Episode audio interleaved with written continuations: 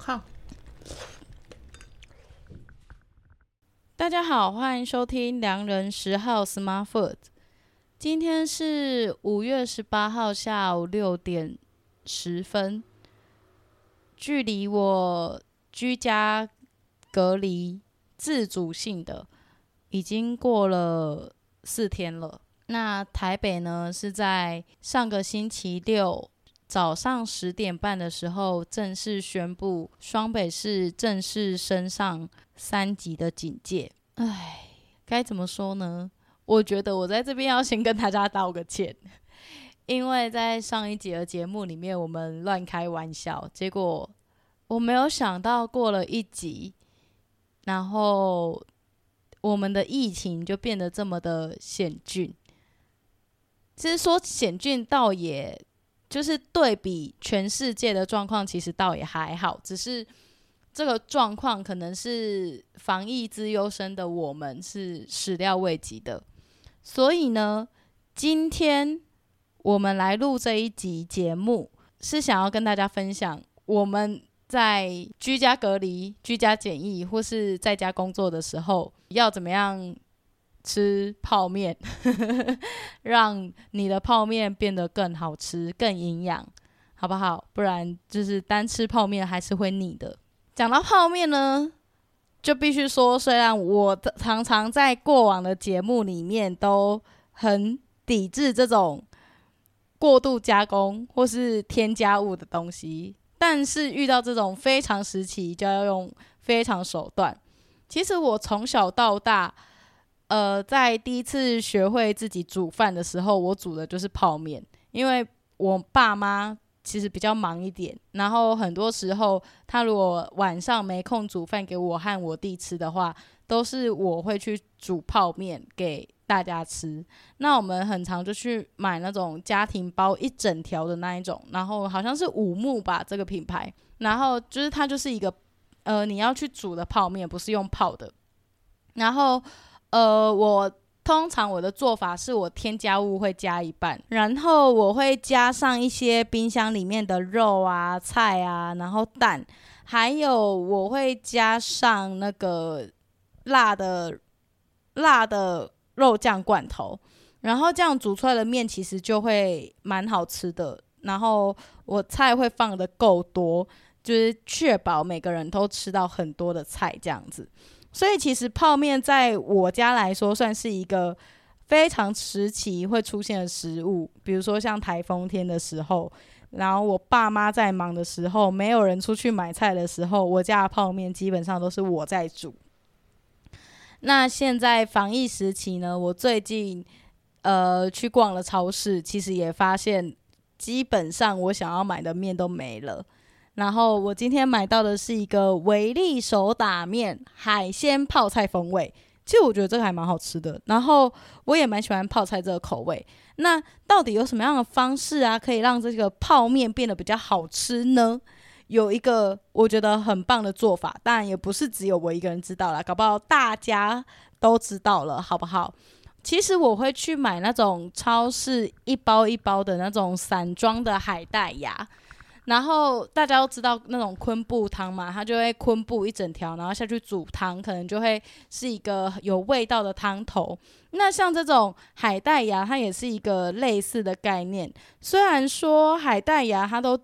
它的调理方式都会建议说，就是要把它浸泡五分钟之后捞起来沥干，但我好像都会直接放下去一起煮。你一开始在煮汤的时候，你就把这个东西放进去，然后基本上它就会它就会让整个汤头变得比较呃我觉得比较有层次一点，比较不会那么的死咸。然后你在你在调味料的选择上就也可以不要加那么的多。然后我觉得一定要加蛋，泡面如果不加蛋，我其实基本上就不太泡泡面或是煮泡面。对，然后会你可以在超市看看有没有什么肉啊、菜啊，把它加进去。那我比较常加的像是小白菜、高丽菜等等这种呃比较适合加在泡面里面的蔬菜类吧。对，那再来的话，我觉得不同的泡面其实它会搭配不一样的不一样的副餐，可以这样说吗？比如说像我家从小到大会买的泡面，除了我刚刚讲的农呃五木的那一种家庭式的面，我家还会买的一种面叫做排骨鸡面，然后我都会把它加辣味的肉酱罐头下去煮，然后再配上小白菜，最后的时候再打几颗蛋进去，这样就是一个我觉得对我们家来说是一个 comfort food 的概念。然后呃，我会还会买的就是浓心的辛拉面，这一个拉面其实它配料不怎么多，可是我觉得它很棒的是它的面体不会很呃不太容易煮的烂，就你可能要稍微再煮久一点点才会比较呃可以进入可以吃的状态，不然它就是会是一个很很多很多泡面都很容易煮的太烂，对，但浓心的话它不太会。那我浓心的吃法呢，我就是会一定要加 cheese， 因为它就是很像韩国的那种部队锅的概念，然后我会加一些肉片，加贡丸，然后加蛋，然后再加偶尔偶尔如果我家有泡菜的话我也会加泡菜，听起来是不是很赞？就很像外面在卖的那种部队锅了。然后像我现在买的这个维力手打面，它也是泡菜风味的，然后我觉得它加了海带芽，加了蛋，我还去买了豆腐，因为我觉得海鲜其实跟豆腐很搭。然后肉的话一般来说肉其实它比较容易坏掉，保存期限其实没那么高，当然豆腐也是啦，可是比较起来的话豆腐相对安全一点点。呃，我最近这几餐我都是如果真的很饿的话我会煮个泡面，然后加个豆腐加个蛋，这样子感觉蛋白质就还蛮均衡的，对。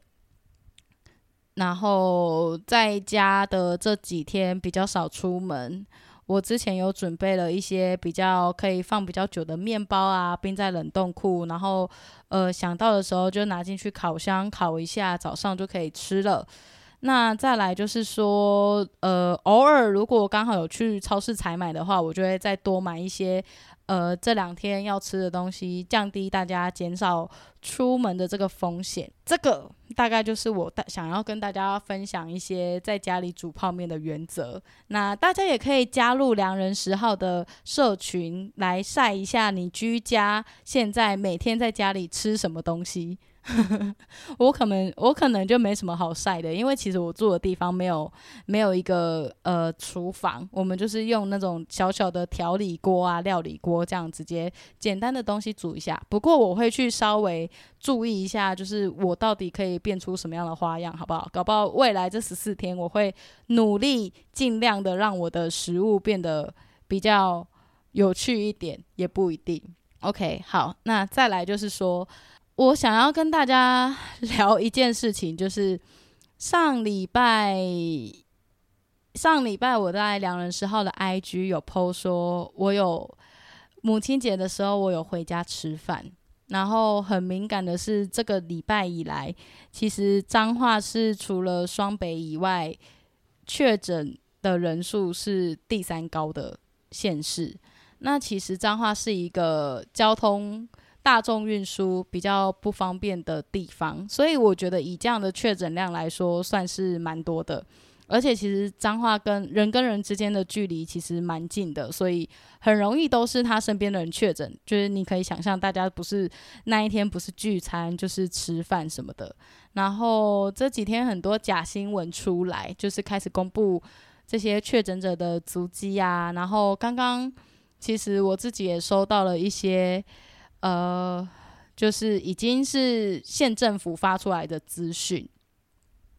那像是它其中某个地方其实就在我舅家的同一条路上，就是真的真的是我从 A 点开到 B 点不用转弯，直接开个三分钟会到的地方。然后我去西湖吃羊肉卤的时候，我们那个羊肉卤的门口就有一个阿姨在卖葡萄，就我今天讲这些其实没有在猎巫还是在歧视什么的的意思，只是说我想要告诉大家的是，就是疫情的这个状态其实是离我们非常非常近的，就是你没有办法确保你身边的谁是安全的，所以我想要拜托大家就是不要抱着侥幸的心态。当然现在都没有封城，现在都没有规定说你不能内用，也没有规定说你你你一定要干嘛。当然除了一定要戴口罩这件事情是强制执行的，那我觉得台湾的政府是一个非常民主的政府，它也都是尽量在减少大家最最不会不便，但就是大家台湾的政府现在选择让大家在最方便的情况下去做这样防疫的措施。但是我会觉得说其实不要抱着侥幸的心情会比较好。对，因为呢我从彰化回来之后，上个的那个礼拜三，也就是上个上个礼拜三约莫是在我看一下啊、哦，上个礼拜三约莫是在五月十二号的时候，我觉得我的头开始慢慢的头痛，就是真的有意识到说干今天怎么头这么痛的这种感觉。然后这种头痛的感觉大概持续了四到五天，然后星期六的时候我一整天就开始拉肚子。然后其实那时候呃，西湖的确诊者就已经呃已经被公布了，这个新闻已经就是大家开始知道了，然后大家也知道说现在的疫情是比较险峻的状态。那星期六的时候我开始腹泻，然后我就在思考说诶，我有没有吃了什么坏掉的东西或奇怪的东西，但我想想好像没有特别吃什么。然后我就开始想说诶，会不会我有可能就是不小心确诊，或是也不小心感染了病毒或细菌什么的，就只是在猜。但这中间我都没有发烧什么的。然后一直到了呃星期六下午，双北市宣布要升第三级警戒，然后我就是赶快去超市采买一些东西，然后我就开始都待在家里，尽量减少外出。基本上我就是只有买东西买吃的东西的时候才会出门。那一直到了星期一，也就是昨天五月十七号的时候，我出门去买酒精还有洗碗液，因为我家都用完了，然后还有那个洗衣服的洗衣精。就现在每天在家里，其实我就是把所有家里全部都清洁过一遍这样子。然后呢我也到了药局，现在酒精基本上也都买不到，我就买那种那种那个酒精液干洗手的那一种。然后我就看到了体温计，我就觉得嗯我应该也要买，就是稍微量一下自己的体温，然后监测一下。然后买完之后回家，我就大概在中午十二点的时候量，然后我是量那个口腔的温度，一量我的口腔温度大概是 三十七点七度，就是它是呈现一个发烧的状态。然后我就还想说嗯是不是它坏掉了。然后基本上我接下来的每个小时我都会再量一次，那有时候是 三十七点六， 有时候是 三十七点七， 那最高的时候有时候来到 三十七点九度。对，然后我就有点吓到。然后目前到现在的状况是，其实我没有任何嗅觉失常或是味觉失常的状态，因为这个是我最害怕的，毕竟我们做的是一个美食节目嘛。如果嗅觉和味觉失常对我来说一定是非常困扰，可能良人十号就要转型咯但目前就是都还没有，然后我也没有确定我是不是真的得了 COVID 十九， 这个都是我不确定的，我只是怀疑。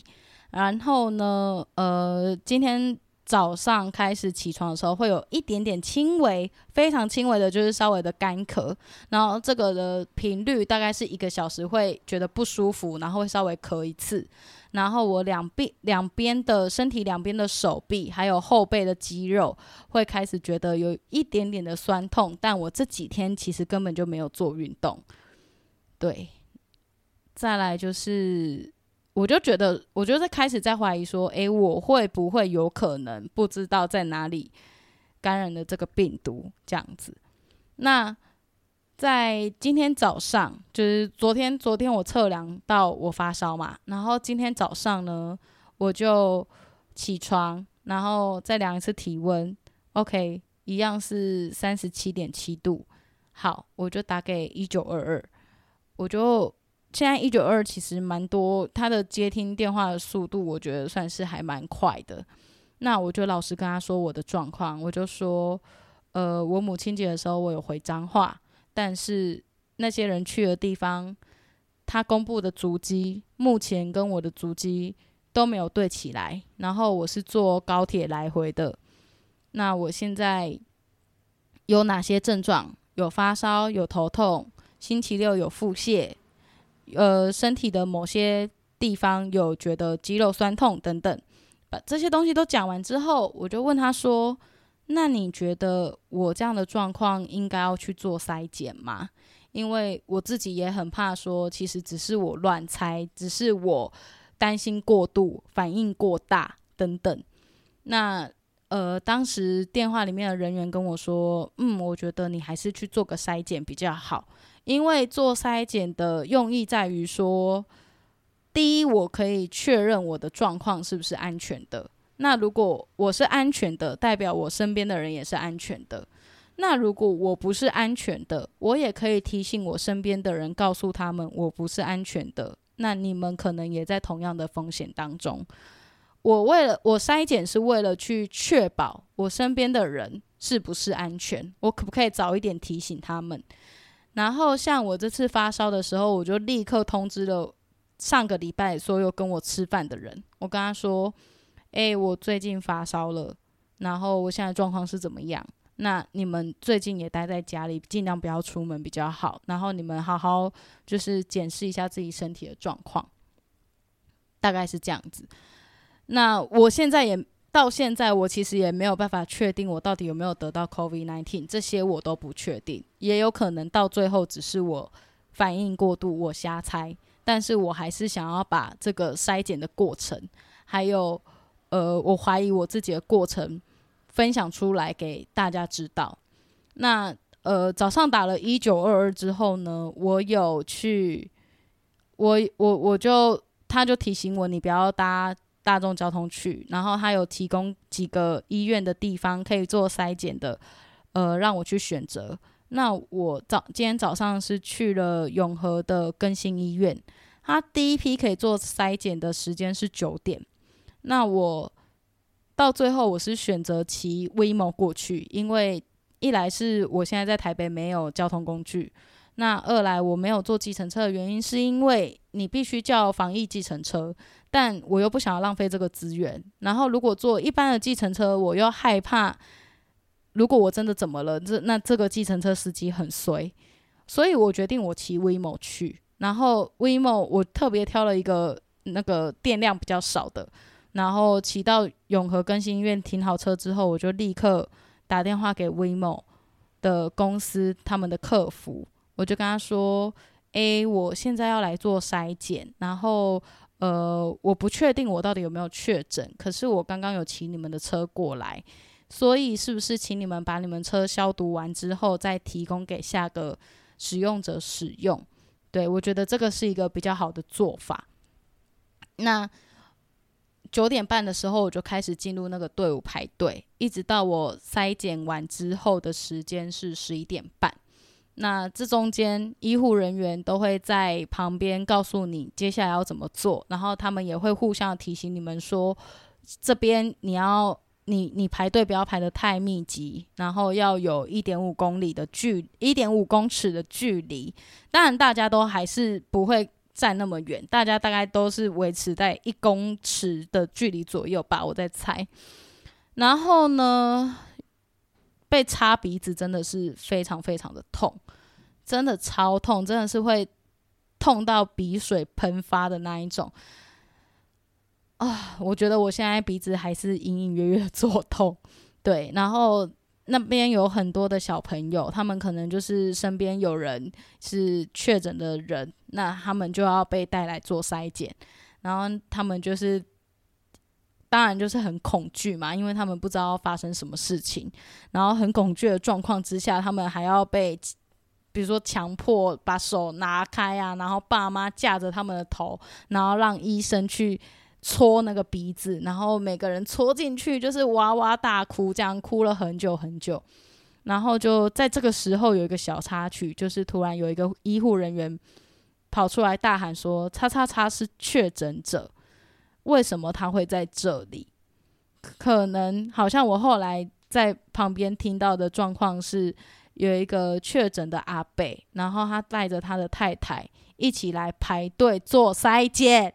为什么会发生这种事？为什么确诊者没有确诊者的自知？我们都真的就是都超傻眼。然后医护真的本来就已经很累了，因为他们一天可能要做两三百个人的筛检，然后要问两三百个人的同样的问题，做两三百次同样的动作。那突然出现这件事之后，重点是确诊者和他的家人完全没有任何的意识，就是他们是危险的，他们不断的靠近医护人员，不断的靠近别人，然后不断的乱乱走，然后他们只要走过的地方，医护人员说那边要消毒，那边要消毒，但是等消毒完之后他们又随便乱移动。大家真的都是吓傻了，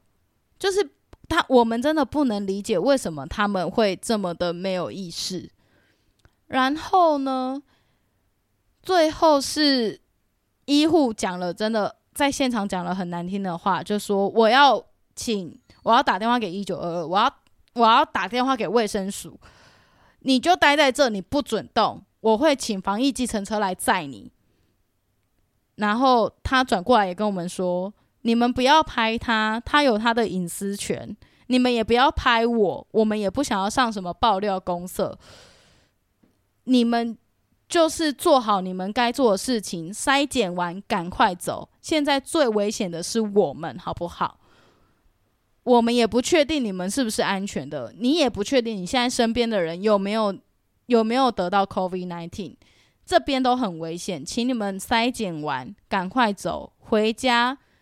洗澡，不要触碰任何东西。我真的看完有点想哭，因为我觉得台湾的医护人员真的是蛮辛苦的，因为虽然台湾已经做得很好了，可是呃，突然这样子爆发的一个确诊的人口，或是因应要筛检筛检的人口，对他们来说其实都是一个非常非常大的负担，然后他们压力也很大，有的人甚至不敢回家。然后像我今天，我是一回到家之后，我是把全身的衣服全部都脱掉放在洗衣机里面，然后我直接进去洗澡，洗完澡我我才敢出来吃东西。那你想想那些医护人员，他们到底什么时候可以好好洗个澡，然后才有办法好好吃东西呢？所以现在的政府的政策是，你只要没有你只要没有没有路径跟确诊者重叠，然后你没有病征，你没有症状，他们都不会去做筛检。那我现在的话，我会等待就是筛检的结果，大概是七到十天。本来的话是三到五天，可是因为最近筛检的人实在是太多，然后我做的是核酸检测，他本来就需要一些一些时间去做筛检，去去做呃他的他的一些时间的等待这样子。那现在时间的话是五到十天。那这几天我就是尽量待在家里，尽量不要出门，然后呃等到。等到中央政府那边，可能如果有状况的话，是阳性的话，他就会打给我。那如果我是阴性的话，他就我就不会接到电话。但这也并不意味着我就没有事，或是我这辈子都是阴性，并不是。就是在这个疫情的当下，疫情的时期，我有可能在未来的任何的一个时刻还是会接触到 COVID 十九。 那坦白讲，我自己是蛮冷静客观的在面对这些事情，然后我也不觉得说我得了 COVID 十九， 如果啦如果真的得了 COVID 十九 到底会怎样，因为我相信我是个年轻人，然后我有运动习惯，我其实会好的蛮快的。然后现在在我身上出现的症状也都是轻微的症状，我我会好，但我比较担心的是说，我在不不知道自己是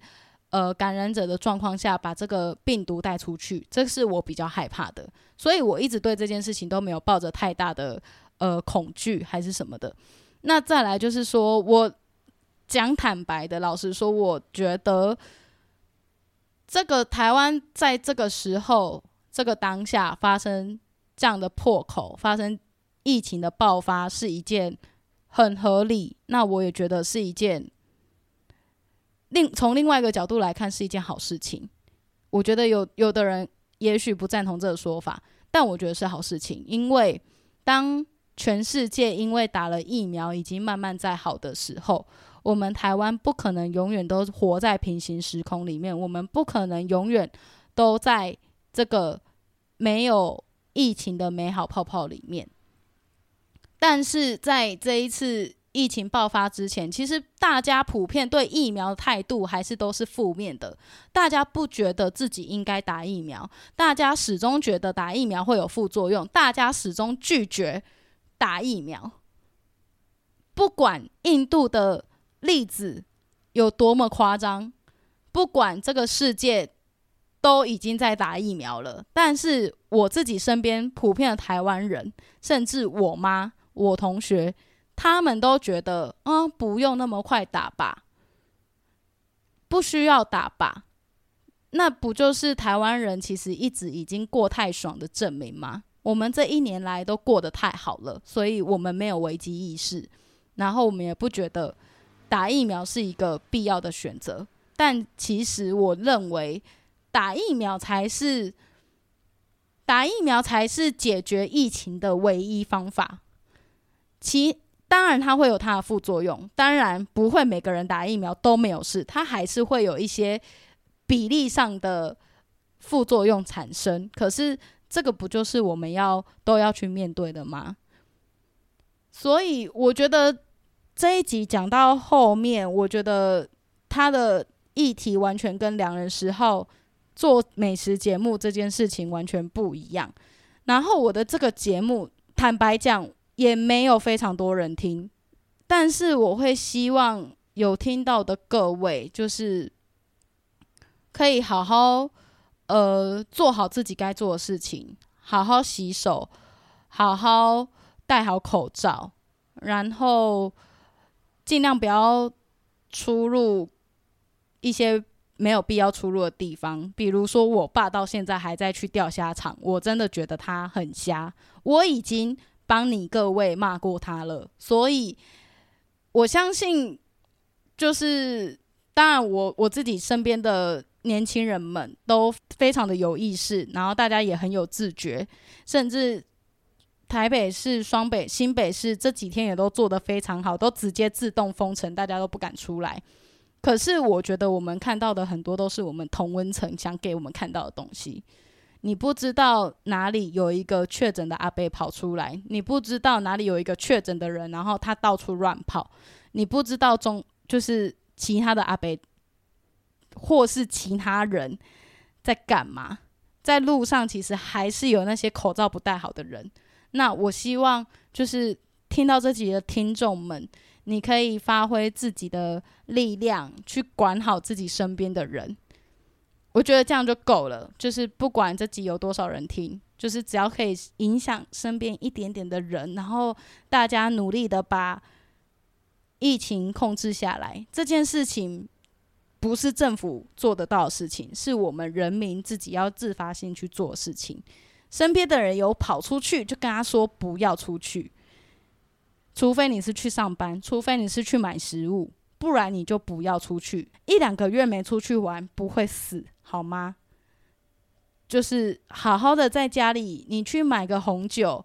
然后买一些食物回来。如果你家有厨房，那你就好好去看你一直想看的书，一直想看一直想看但是没时间看的影集，然后倒杯酒好好过生活。我觉得有时候 work from home 才会真的让你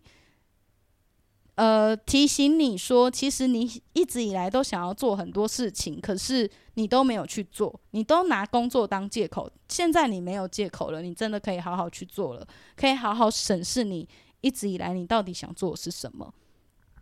好啦，我觉得这一集的结尾非常的呃，非常的沉重，但是呃，想要祝大家，希望大家都是平安健康，然后我也祝我自己还有我的家人全部都平安健康。然后我确认过我的家人其实都没有状况，所以我也不知道到底为什么我会发生这些事情，我我也不懂为什么我会发烧，我也不懂我为什么会有这些病症，我真的都不懂。那就是我只就是基于基于一个我想要好好保护我身边的人的状况，然后我去做了这个筛检的动作。也许下个礼拜到最后我永远都不会接到这个确认阳性的电话，我也不想要吓大家，也许这一切只是我反应过度，那我就是把我的想法还有我看到的告诉大家。那如果你对我们这一次的内容有任何的想法，或是你对这次的疫情，或是你对你家的泡面有任何的想法，都欢迎欢迎你传 I G 私讯，或是加入我们 LINE 的社群来跟我们一起交流。 OK， 然后如果你觉得这一集你的内容是对你有帮助的，你想要让更多人知道这一集疫情的资讯，我也欢迎你可以转传给你身边的朋友，转传给任何你觉得需要的人。那陪你抗疫就到这边咯，大家拜拜。